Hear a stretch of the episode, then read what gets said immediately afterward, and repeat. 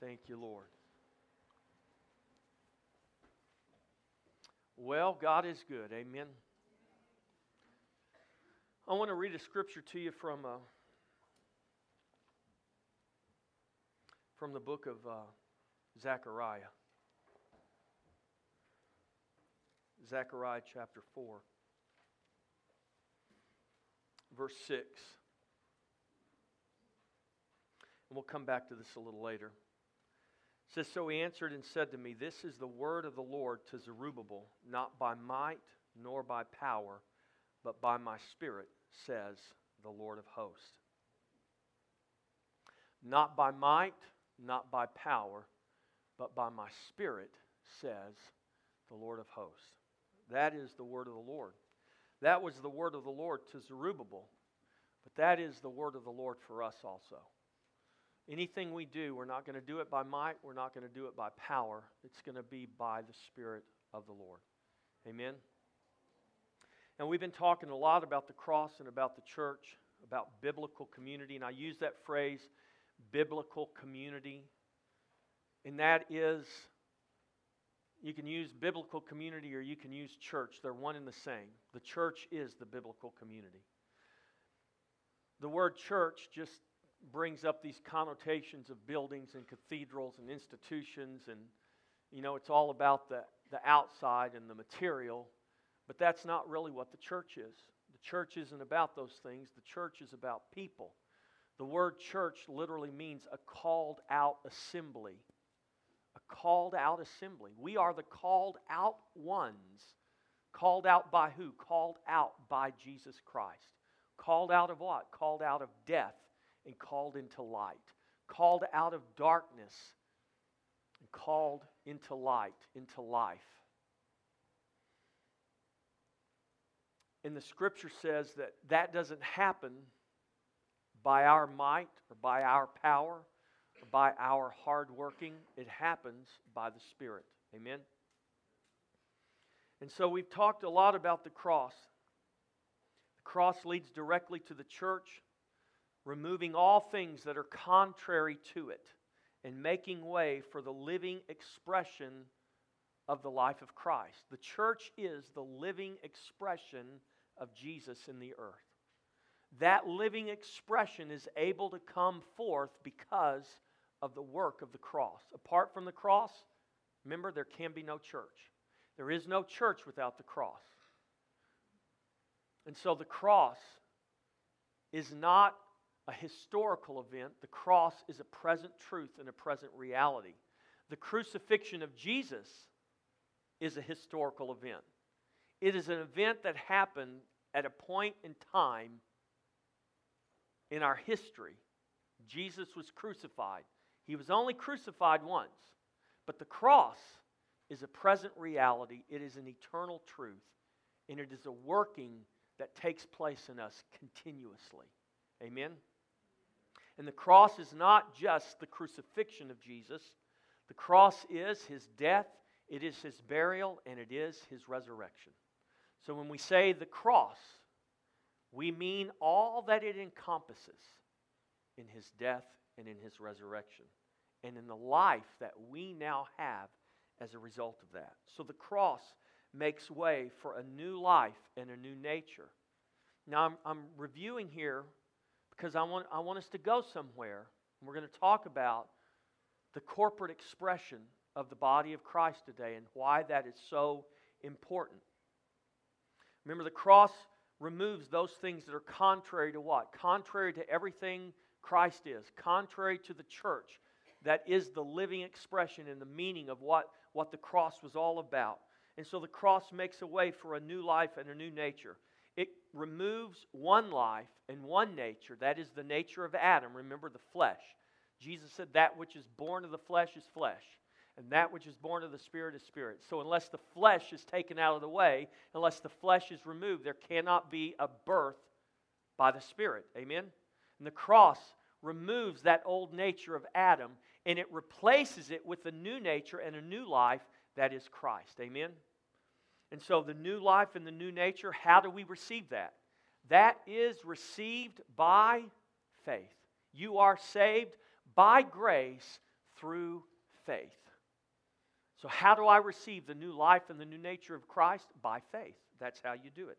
It's through faith that it's received. The cross makes a way for one body and one life.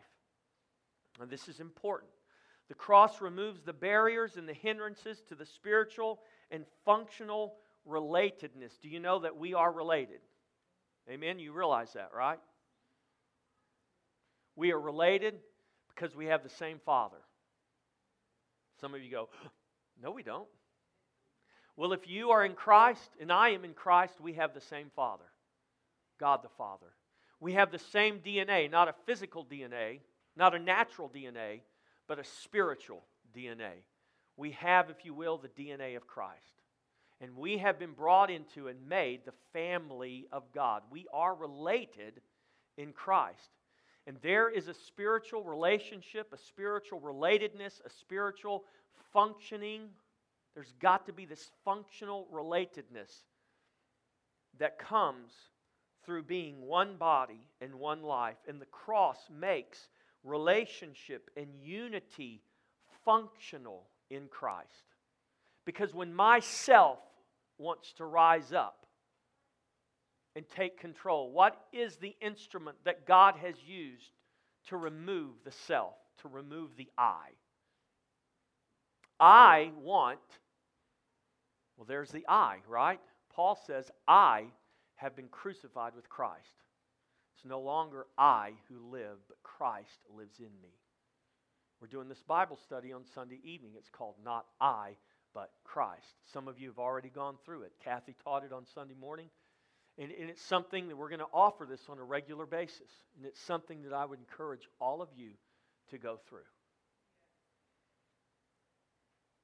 So the cross is the instrument that removes the I, it removes the me, because it's not about me and it's not about you, it is about Him. Amen? There is now one body and one life. Whose body and whose life is it now? If it's not mine, if it's not yours, whose is it? It's Christ. Ephesians talks about how the two have been made one. The wall of separation has been done away with, and God has now joined the two to become one, and He has made in Christ one new man.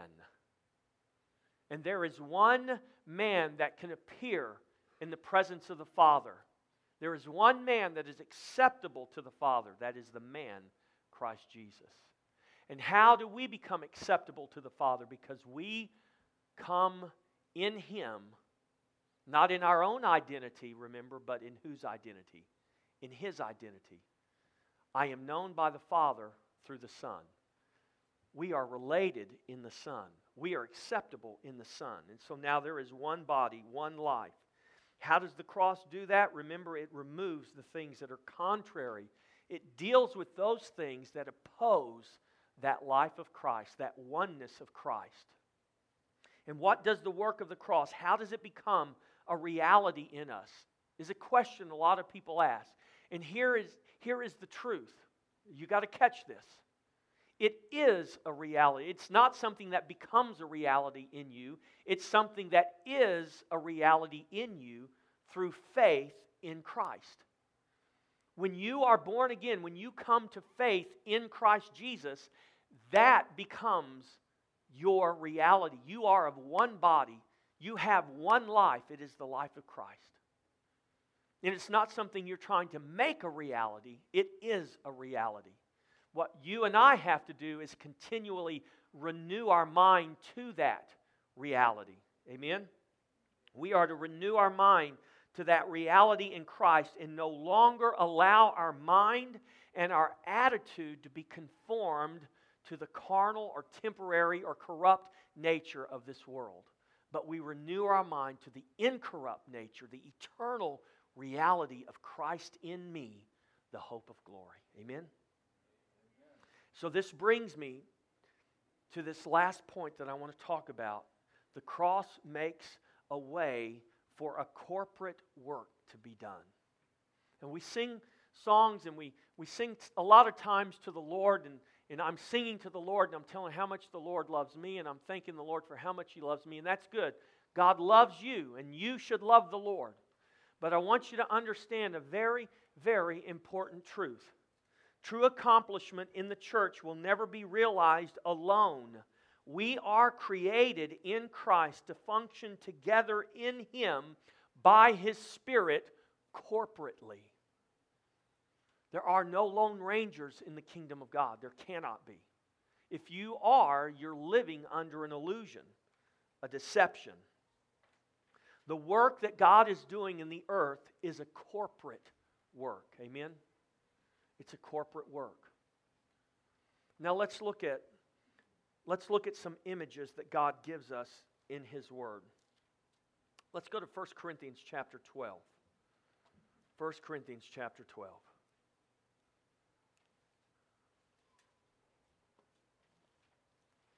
1 Corinthians 12, 12 through 14. The body, listen, church, the body is corporate. The body is corporate. 1 Corinthians 12, 12. Paul says, For as the body is one and has many members, but all the members of that one body, being many, are one body, so also is Christ. For by one Spirit we were all baptized into one body whether Jew or Greek, or slave, free, we have all been made to drink into or of one spirit. The body is corporate. Go to 1 Peter chapter 2. 1 Peter chapter 2. Verse 5. Peter says, You also, as living stones, are being built up, you are being built up a spiritual house. You, as living stones, that word stones is plural, but the word house is singular. Many stones building how many houses? One house. You, as living stones, are being built up a spiritual house, a holy priesthood to offer up spiritual sacrifices acceptable to God through Jesus Christ. The house, the house is corporate. Let's go to Revelation 21. Revelation 21, verse 9.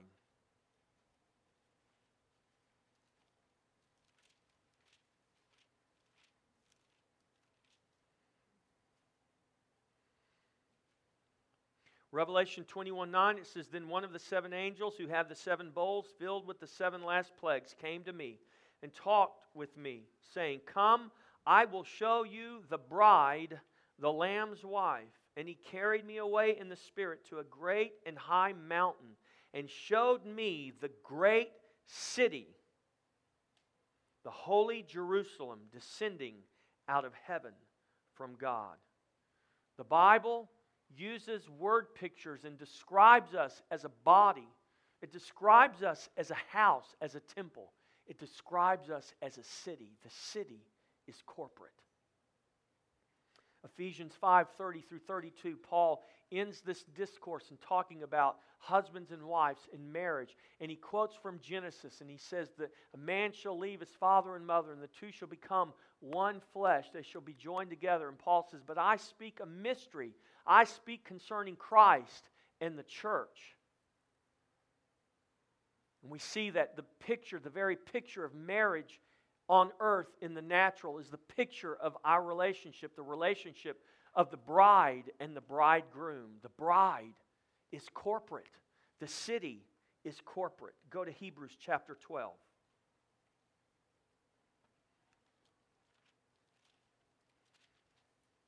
Hebrews 12, 22. The writer of Hebrews says, But you have come to Mount Zion and to the city of the living God, the heavenly Jerusalem, to an innumerable company of angels, to the general assembly and church of the firstborn, who are registered in heaven to God, the judge of all, to the spirits of just men made perfect. The church is corporate. The work that God is doing in the earth is a corporate work. The life that God calls us to is a corporate life. The faith that He calls us to, though it is very personal, though I have a personal relationship with Jesus, it is a corporate faith. Amen? It's a corporate work by His Spirit through the church. Now let's go back to the Old Testament. I wanted to lay a groundwork for this truth that what God is doing, and what God has eternally purposed, is a corporate work. Now, let's go to Ezra. Let's begin in Ezra. And we're going to look at, very briefly, I'm going to go through this really quick. I would really encourage you. Ezra is right after Second Chronicles. Ezra chapter 4. You know, when you read the scripture, read the scripture and ask the Holy Spirit to reveal Christ to you. The scripture is about revealing Christ. Jesus said it in Luke, in the Luke's gospel, at the end of Luke's gospel, when, when the disciples were in doubt and unbelief, and they didn't believe Jesus was coming back, and they thought he'd been crucified and he was dead and, dead and gone. And, and the scripture says, even though Jesus was there in their midst, and they're touching the, the wounds in his body, and they're handling him physically, it says, Yet though they were joyful, they did not believe, even though they were touching him. So don't tell me if I could see, I would believe. If Jesus would just appear to me, I'd believe. No, you wouldn't. I'll tell you exactly what Jesus said. If you're not going to believe the scripture, though one come back from the dead, you're not going to believe it. If Jesus descended personally and stood right before you, person to person, if you don't believe this word right here, you're not going to believe some physical manifestation of Jesus. How do you know that, Pastor? because no one in history has ever done that. No one in history has ever come to faith believing apart from this word right here. So I'm telling you, this word, this word is how God will reveal himself to you. I'm not saying God can't give you a dream or a vision. I believe in dreams and visions. I believe in the supernatural manifestation and the works of the Spirit. I believe in all that. But I'm telling you what, God will never do anything to circumvent or to bypass His Word. Anything He does apart from this Word will confirm this Word. And there's a reason why Paul told his spiritual son Timothy to study to show yourself approved, a workman who doesn't need to be ashamed. Jesus said, My words are spirit and they are life. And the difference between us and those who studied the word before Jesus went to the cross, before he was resurrected and ascended and poured out his spirit, the difference now is if you are in Christ, you have the Spirit of God living in you.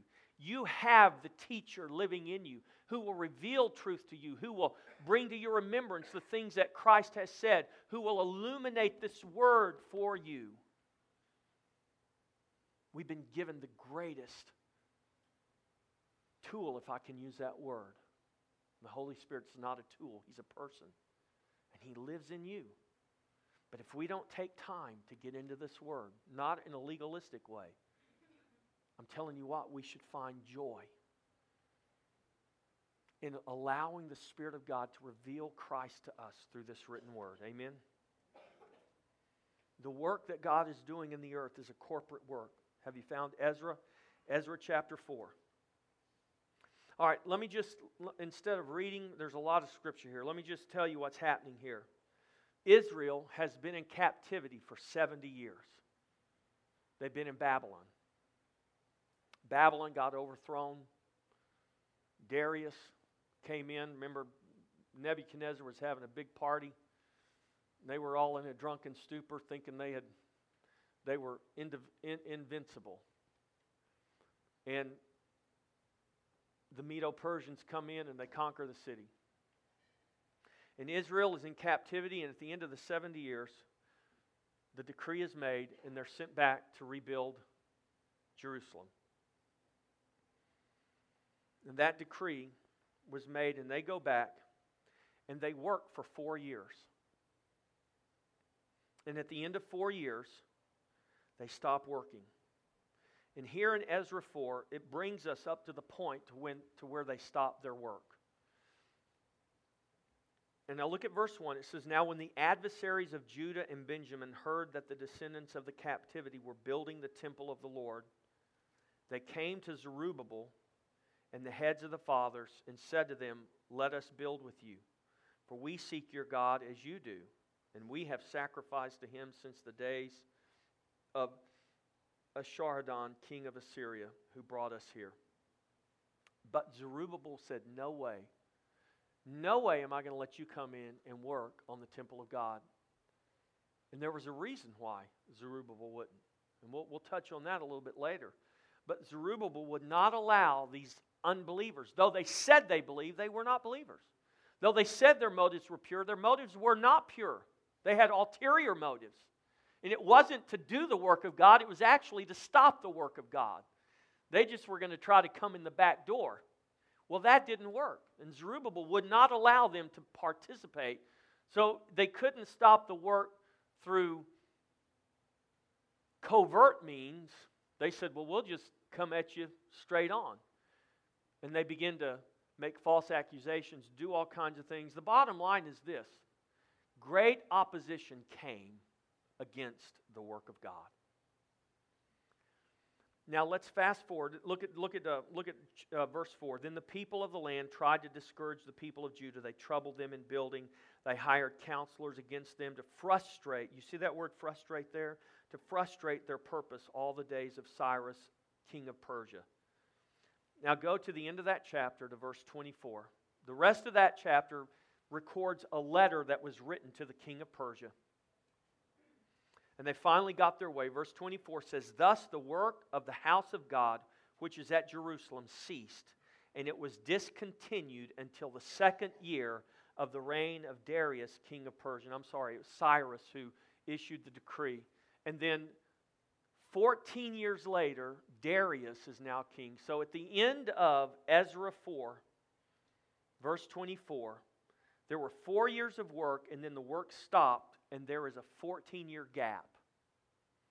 And when Darius becomes king, look at verse look at chapter 5 verse 1.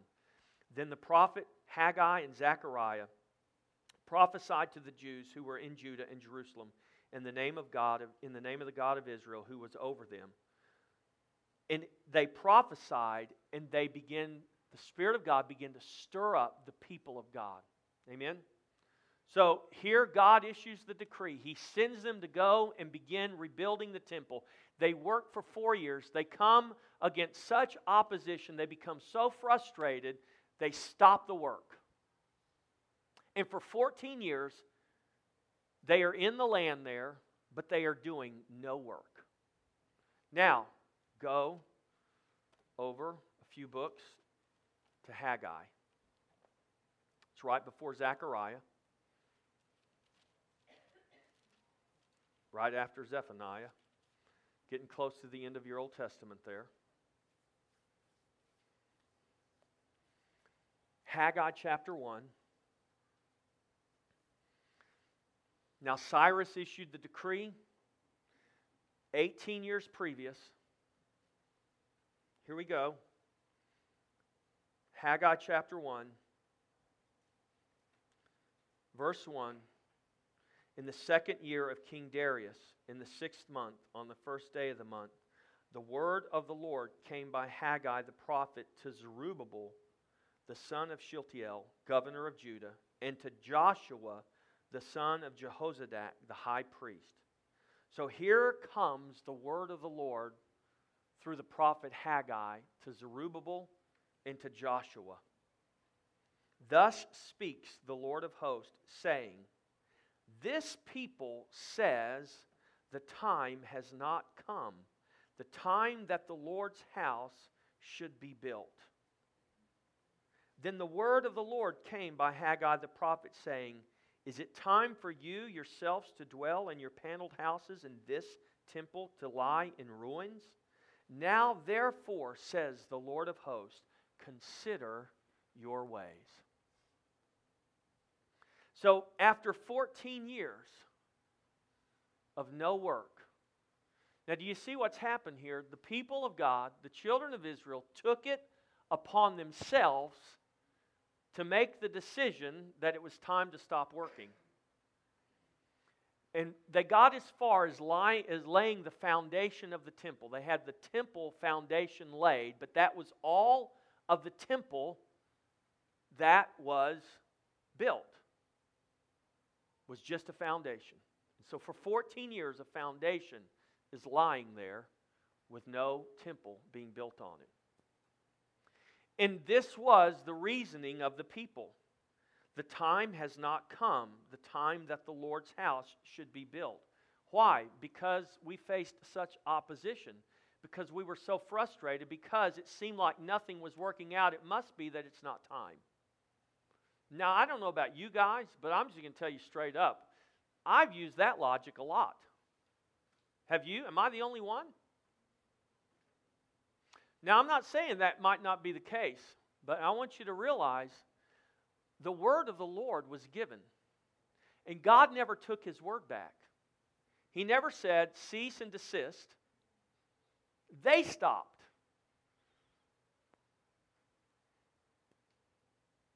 And so here comes the prophet of God. And God says, Here's the thing, prophet. The people are saying the time has not come that the house, the Lord's house, should be built. They've turned to other things, and they need to consider their ways. Now look at verse 6. Here's what the Lord says You have sown much and bring in little. You eat, but do not have enough. You drink, but you are not filled with drink. You clothe yourselves, but no one is warm. And he who earns wages earns wages to put into a bag with holes.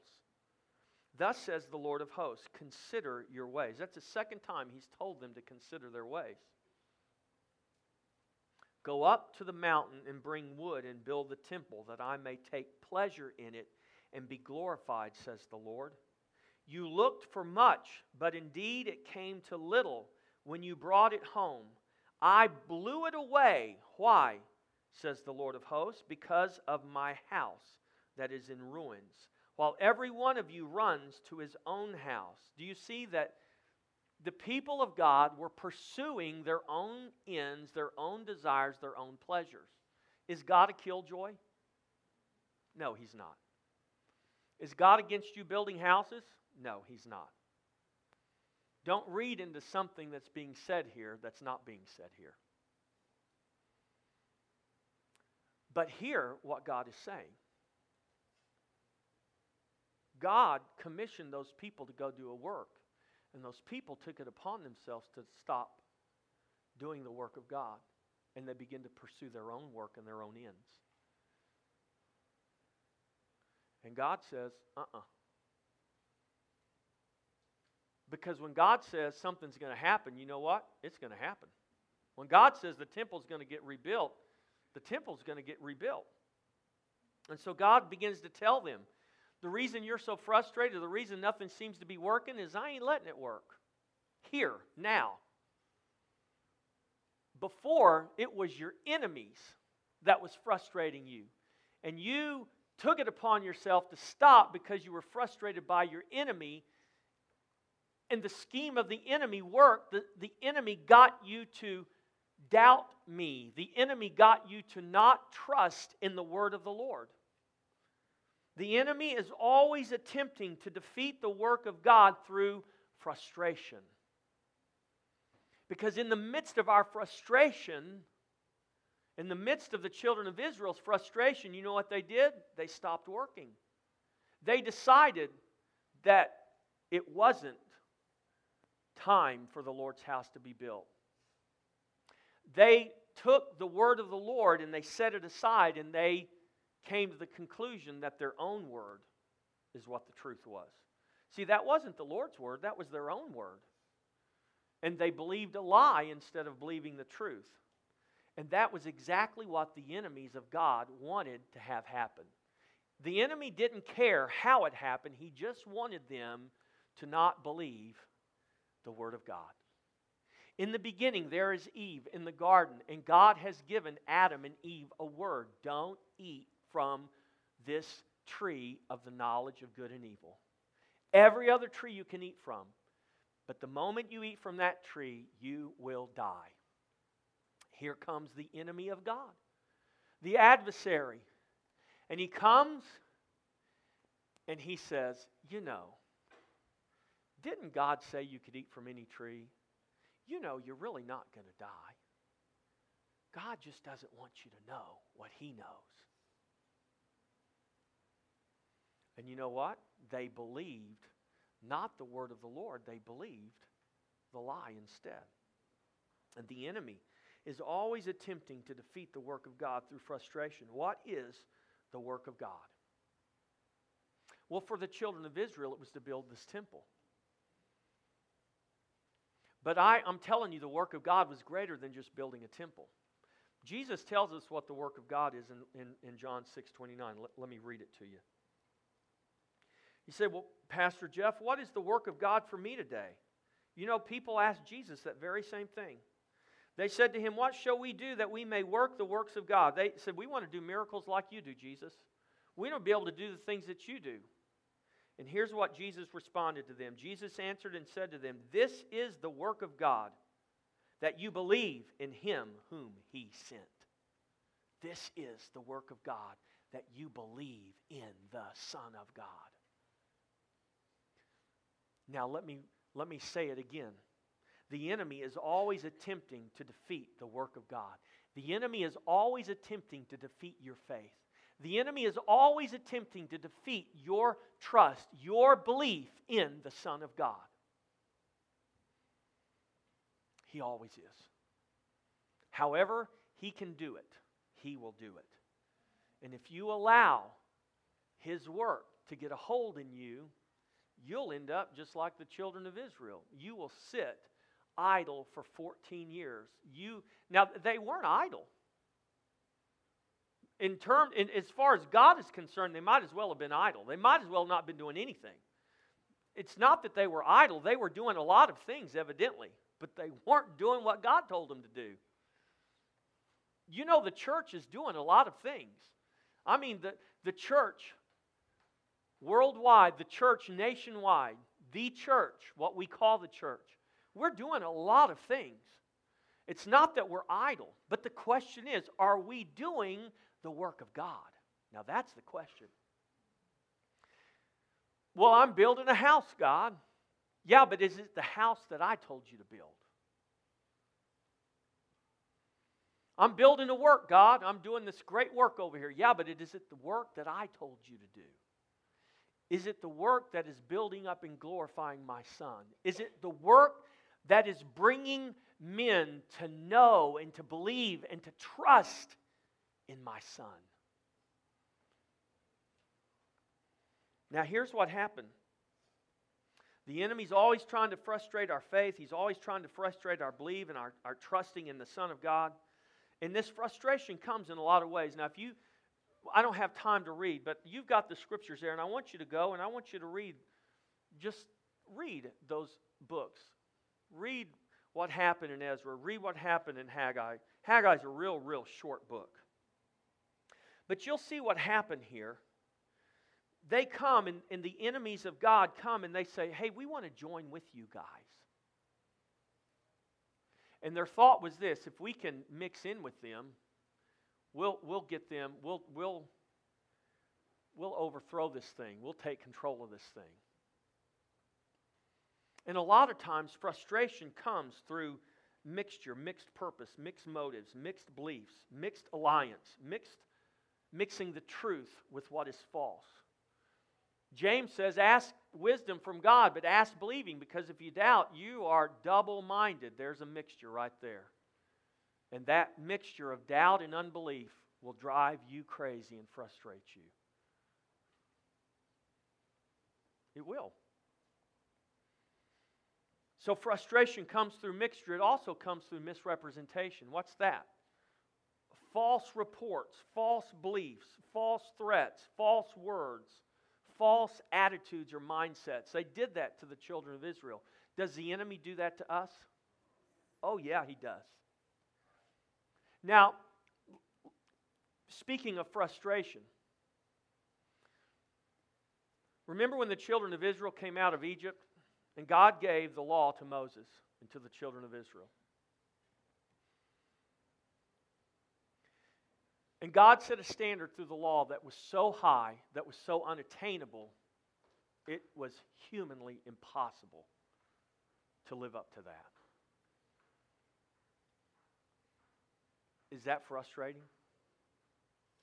Yeah. Now, if you're if you're under the false illusion that you can somehow do all of those things and become righteous by doing them, which is what the Pharisees and the Sadducees and a lot of people thought they could do, they were content to live under that system, and it became for them a point of pride and arrogance that they were able to be so righteous, but most of you people just don't measure up. And you see two classes of people, and it's demonstrated very succinctly, very clearly in this story that Jesus told about, about the, the Pharisee and the tax collector who went to the temple. And on one hand, the Pharisee is standing there in his robes and in his self righteousness, and he looks over at the tax collector who's beating his breast, and the tax collector's crying out, Oh God, have mercy on me, a sinner like me. Have mercy on me, God. I'm so unworthy. And the Pharisee looks over at that tax collector and he says, Oh God, I thank you that I'm not like this man here. Now that is, see, the law will bring you to one of those two places. And it was meant to bring us to the place of the tax collector, who was so frustrated that he could not live up to God's standard. He was crying out for God's grace and for God's mercy. And in that sense, this is exactly what we see God doing in Haggai. So here, the children of Israel, they cease the work of God. They go and begin to do their own work because they've come to this conclusion through self justification that we don't have to do the work of God because it's not time for the work of God. And so, what does God do? God frustrates them. The enemy frustrates them. See, if you're going to if you're going to let the frustration of the enemy get to you, then I'm going to frustrate you. And after 14 years of frustration, the word of the Lord comes. And here's what happens God says, I called for all these things. Nothing worked out for you guys. Then Zerubbabel, verse 12. Then Zerubbabel and Joshua, the high priest, with all the remnant of the people, obeyed the voice of the Lord their God and the words of Haggai the prophet, as the Lord their God had sent him, and the people feared the presence of the Lord. You see, there was no fear of God before this. Here comes the word of the Lord, and the Spirit of God and the moving of the Spirit brought the people back to a realization. I mean, they had a revelation, and it says, and the fear of the presence of the Lord was there. Now, God doesn't want you and I to, to be fearful of Him like He's some, you know, abusive father in heaven who's going to beat us if we don't do just right. That's some people's image of God, and that is the image that the enemy wants you to have. The fear that returned to the people was an understanding, it was a revelation that they had departed from the truth. And now they realized the Spirit of God was speaking to them, and they realized that God was in their midst, that God Himself was speaking, and the fear of the presence of the Lord came back. The scripture says the fear of the Lord is the beginning of wisdom, it's the beginning of knowledge. And they realized that they had departed from the purposes of God. They had taken their hands away from the work of God and began to do the works of the flesh, their own works, their own things, and God was calling them back to the truth. And so then Haggai, the Lord's messenger, look at verse 13, spoke this message to the people, saying, I am with you, says the Lord. See, God didn't frustrate them because he wanted to punish them. God didn't do those things because he was trying to punish them. God was trying to bring them back to the point at which they departed from his path.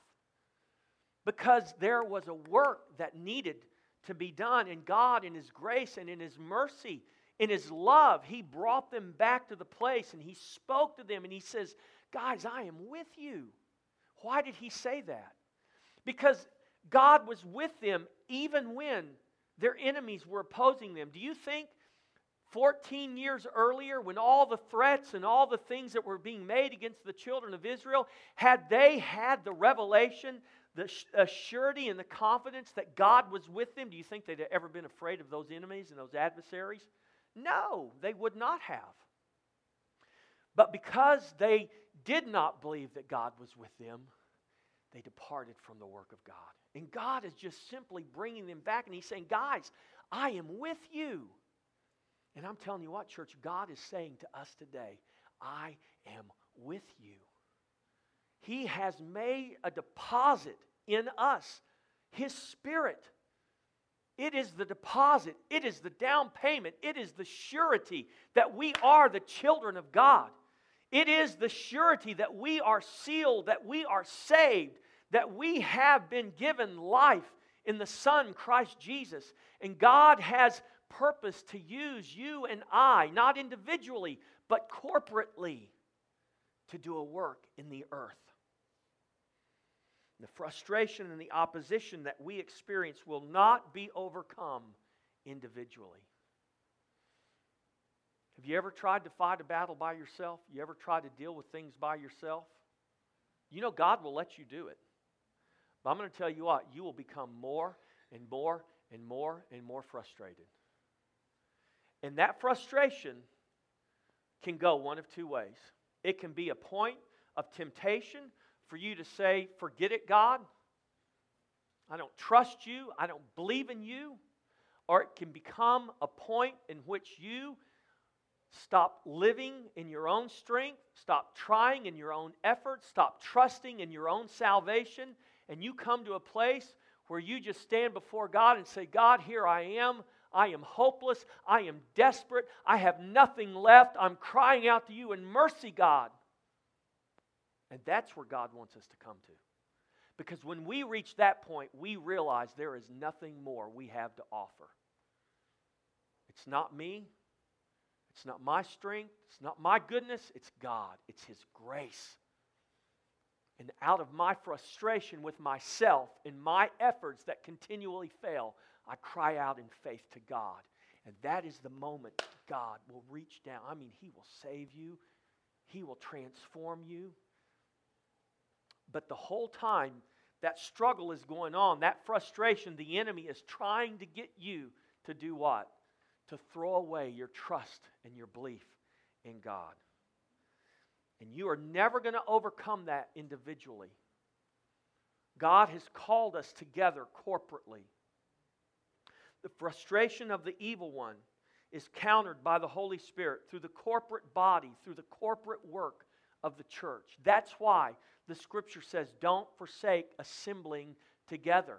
Consider one another, to provoke one another, encourage one another, even more as you see the day approaching. We can't let our pride and we can't let all of those things that, that the enemy loves to, to, to get us secure in. Well, I can't, I can't tell my brother that because then he might think this of me, or he might think I'm weak, or he like we're not. We are weak. Got newsflash. We are weak. But the good news is, in our weakness, His strength is made perfect. When the children of Israel responded to the Spirit of God and came together as one, guess what? The work was done. In four years, they finished that temple. And in four years, when that temple was finished,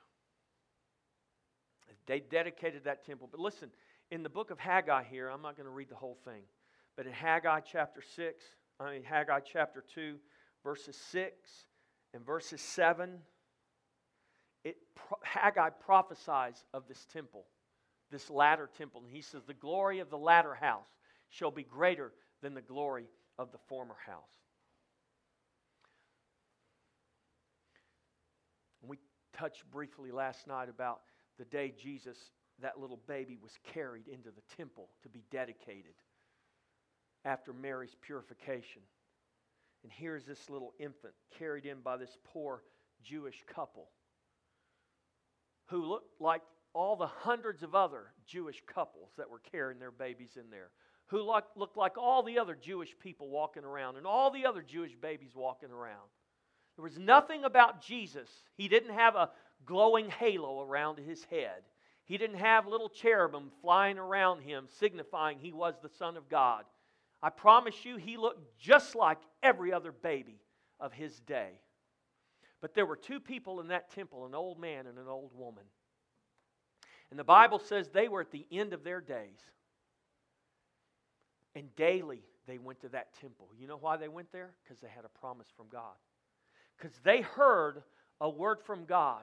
And the word of God to this old man and this old woman, who were two different people, they weren't married. One was a, they, they were both widowers. But every day they went to that temple because God said, Before you die, you will see the Messiah. You will see the Messiah come into this temple. And I believe that old man and that old woman, they understood the prophecy of Haggai. You can read the Old Testament scriptures, and it says that, that the old men and the old women of Israel wept when they saw the new temple because it was so less glorious than Solomon's temple. And they wept because it couldn't compare. Yet the word of the Lord was, The glory of this latter house shall be greater than the glory of the former house. You see, it wasn't the architecture that made it glorious, it wasn't how tall it was, it wasn't what kind of materials they used, it wasn't about smoke, it wasn't about fire, it wasn't about uh, lights glowing and supernatural manifestations. You know what made this temple glorious?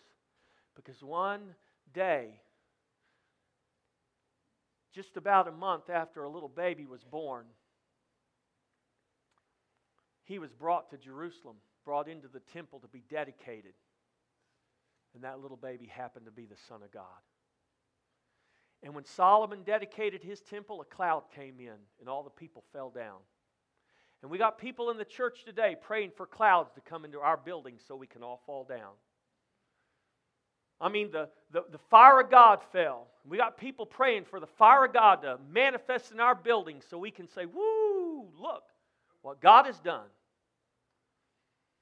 I'm going to tell you that day in Jerusalem, there were only two people, other than Mary and Joseph, that knew who that baby was. And they didn't know it because some man told them. They didn't know it because they read it in a book from the Christian bookstore. They didn't get it from a seminar or a conference they went to. They knew it because they had a word from the Lord. And day in and day out, as old as they were, they made that journey to that temple because they had a promise from God. And they didn't let anything dissuade them. They didn't let anything deter them. And they went day in and day out to that temple because God had given them a promise. And as old as they were, don't you think they could have said, God, I think I'm going to stay home today?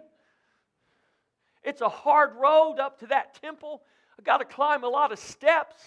My shoes are worn out. My feet hurt. You know, they didn't have Nikes and Reeboks and New Balance back in those days. They didn't have all the padding that we have in our shoes. They just had old leather sandals. But they went. And one day, God's word came to pass for those two and for the prophet. And the glory of that latter house became greater than the glory of the former because the Son of God in the form of that little baby was carried into that temple. And I'm going to tell you what, that was just the beginning. That was that temple. That was not the temple God said he would dwell in. God says, Where is the house you will build for me, O man? Heaven is my throne and earth is my footstool. Where is the house you will build for me? I will not dwell in a house made by the hands of man. God says, I'll build my own house, thank you. And I'm going to tell you what, you are the house. God says, You can build all the cities you want, but I'm going to build my own city. You are the city. You can build your body all you want and get it looking really, really sexy. God says, No, I'm going to build a body. And it's not going to compare to anything that's of this earth.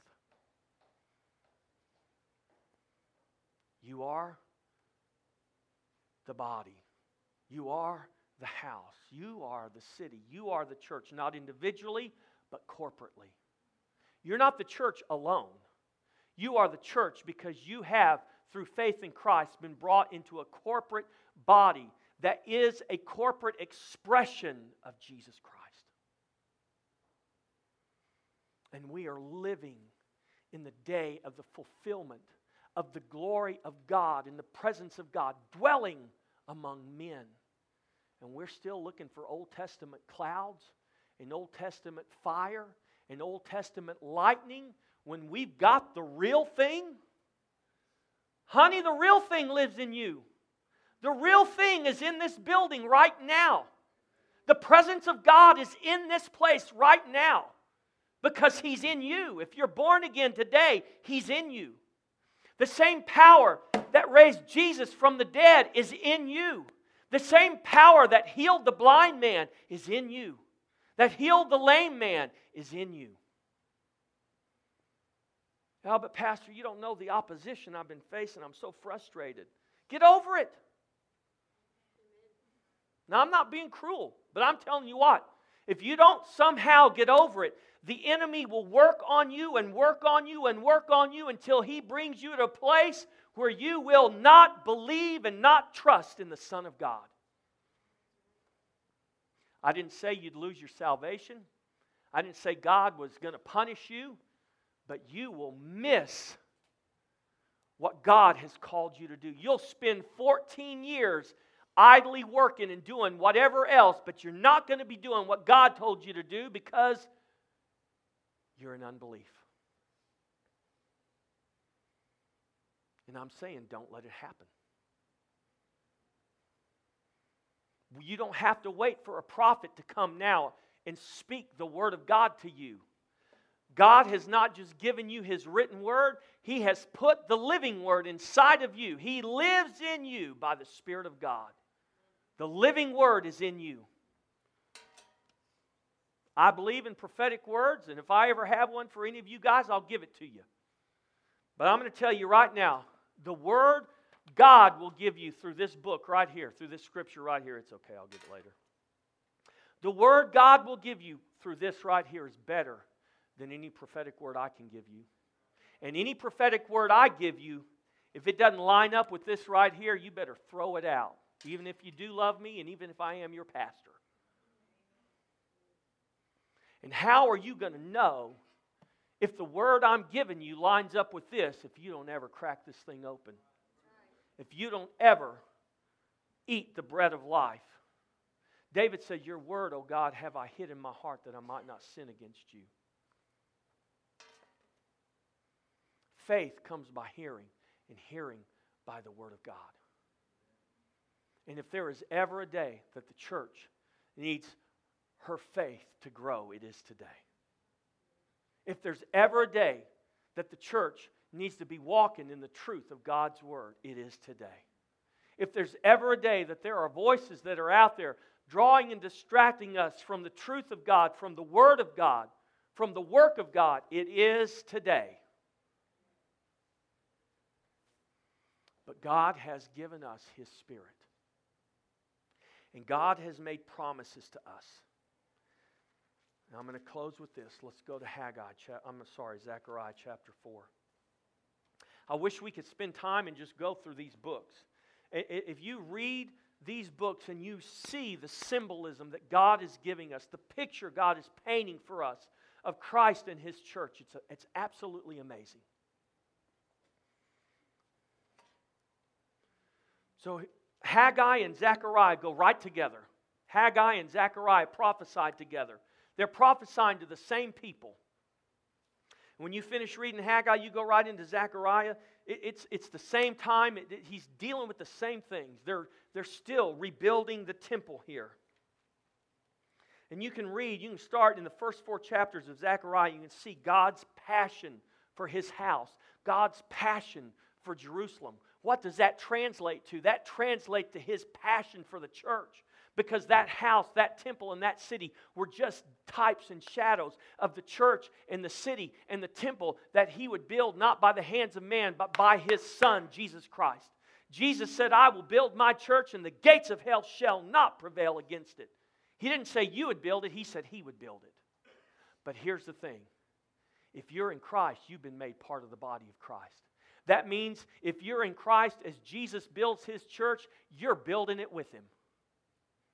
Just like I can say I built my house, but, but my hands played a very important role in getting that house built.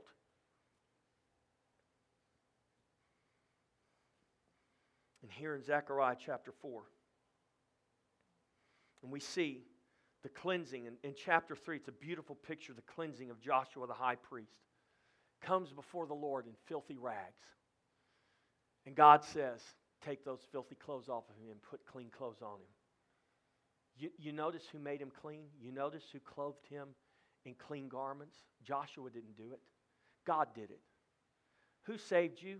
Who made you righteous? You didn't do it, God did it. It's a picture of the grace of God and the righteousness of God being put upon, clothing the people of God. And he goes on in chapter 3 and he begins to prophesy about the servant, the branch, who will be raised up, the stone that's been laid before Joshua, the stone with seven eyes. He's talking about Jesus Christ. And then the angel came back and he, he woke up. He woke up Zerubbabel.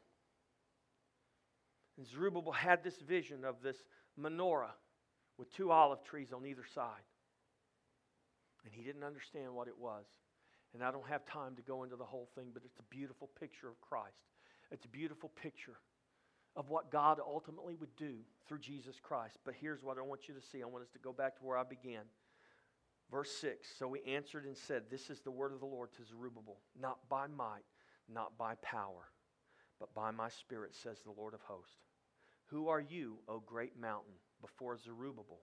You shall become a plain, and he shall bring forth the capstone with great with shouts of grace, grace to it. Now, think about this. Here is a foundation laying there, and for 14 years that foundation is laying there. Now God has stirred his people up. And now God is prophesying. He's telling Zerubbabel, Zerubbabel, it's not going to be by might, it's not going to be by power, but it's going to be by my spirit. You're not going to do this work through your own strength, through your own ability. It's going to be done by my spirit. Church, how is Jesus going to build the church? Are you going to build it? Are we going to build the church? Is it going to be through our might, through our power, through our efforts? We're trying real hard. I mean, there's all kinds of schemes and plans and strategies that you can go spend right now. You could go to the bookstore and spend about $5,000 on books that will tell you all the schemes and all the strategies and all the plans that man has to build the church. But I got news for you. Jesus never said man would build the church. He said, I'll build my church, thank you.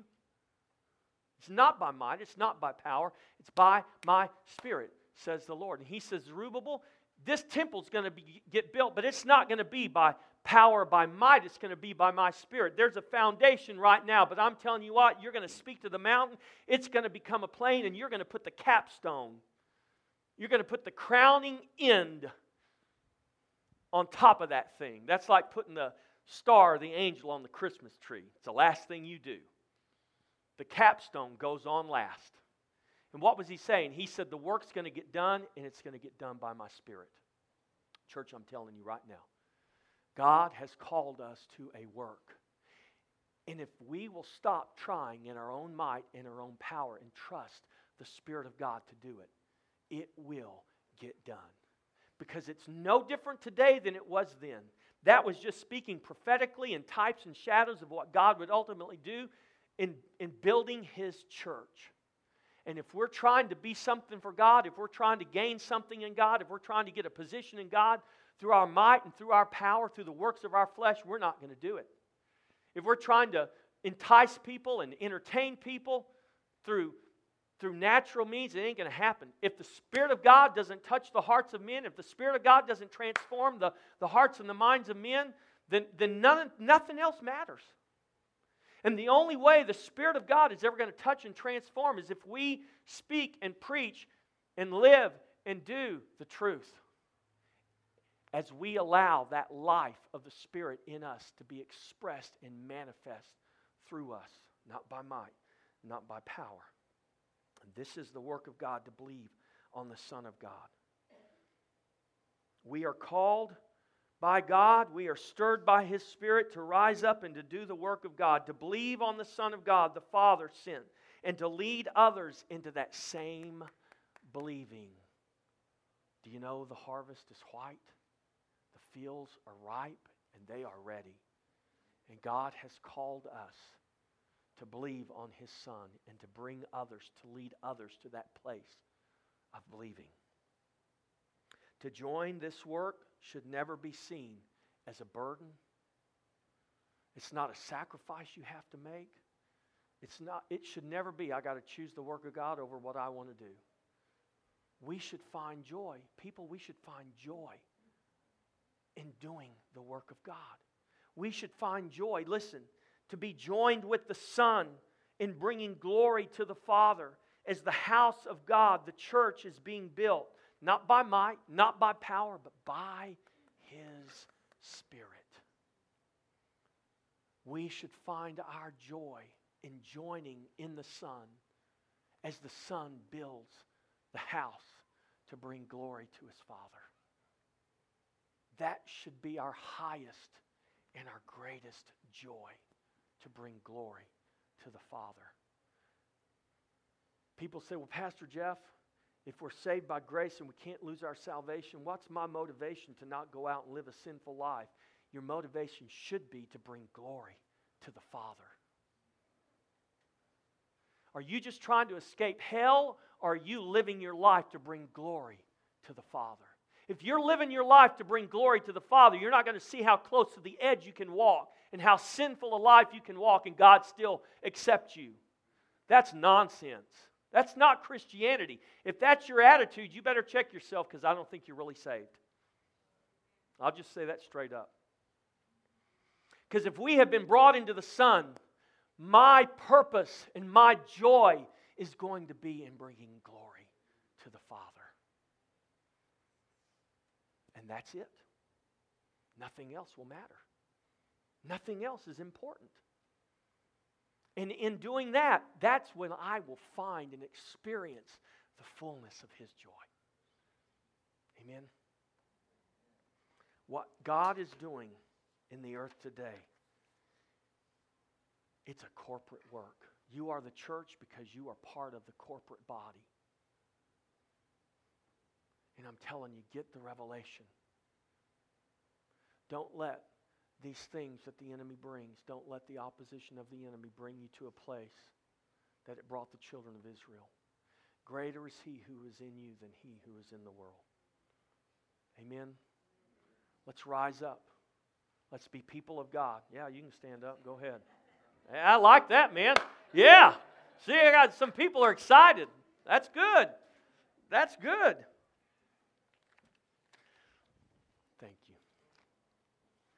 Now we rose up, literally, let's, let's rise up as the people of God and let's go in the power of the Spirit. And let's do the work God has commissioned us to do.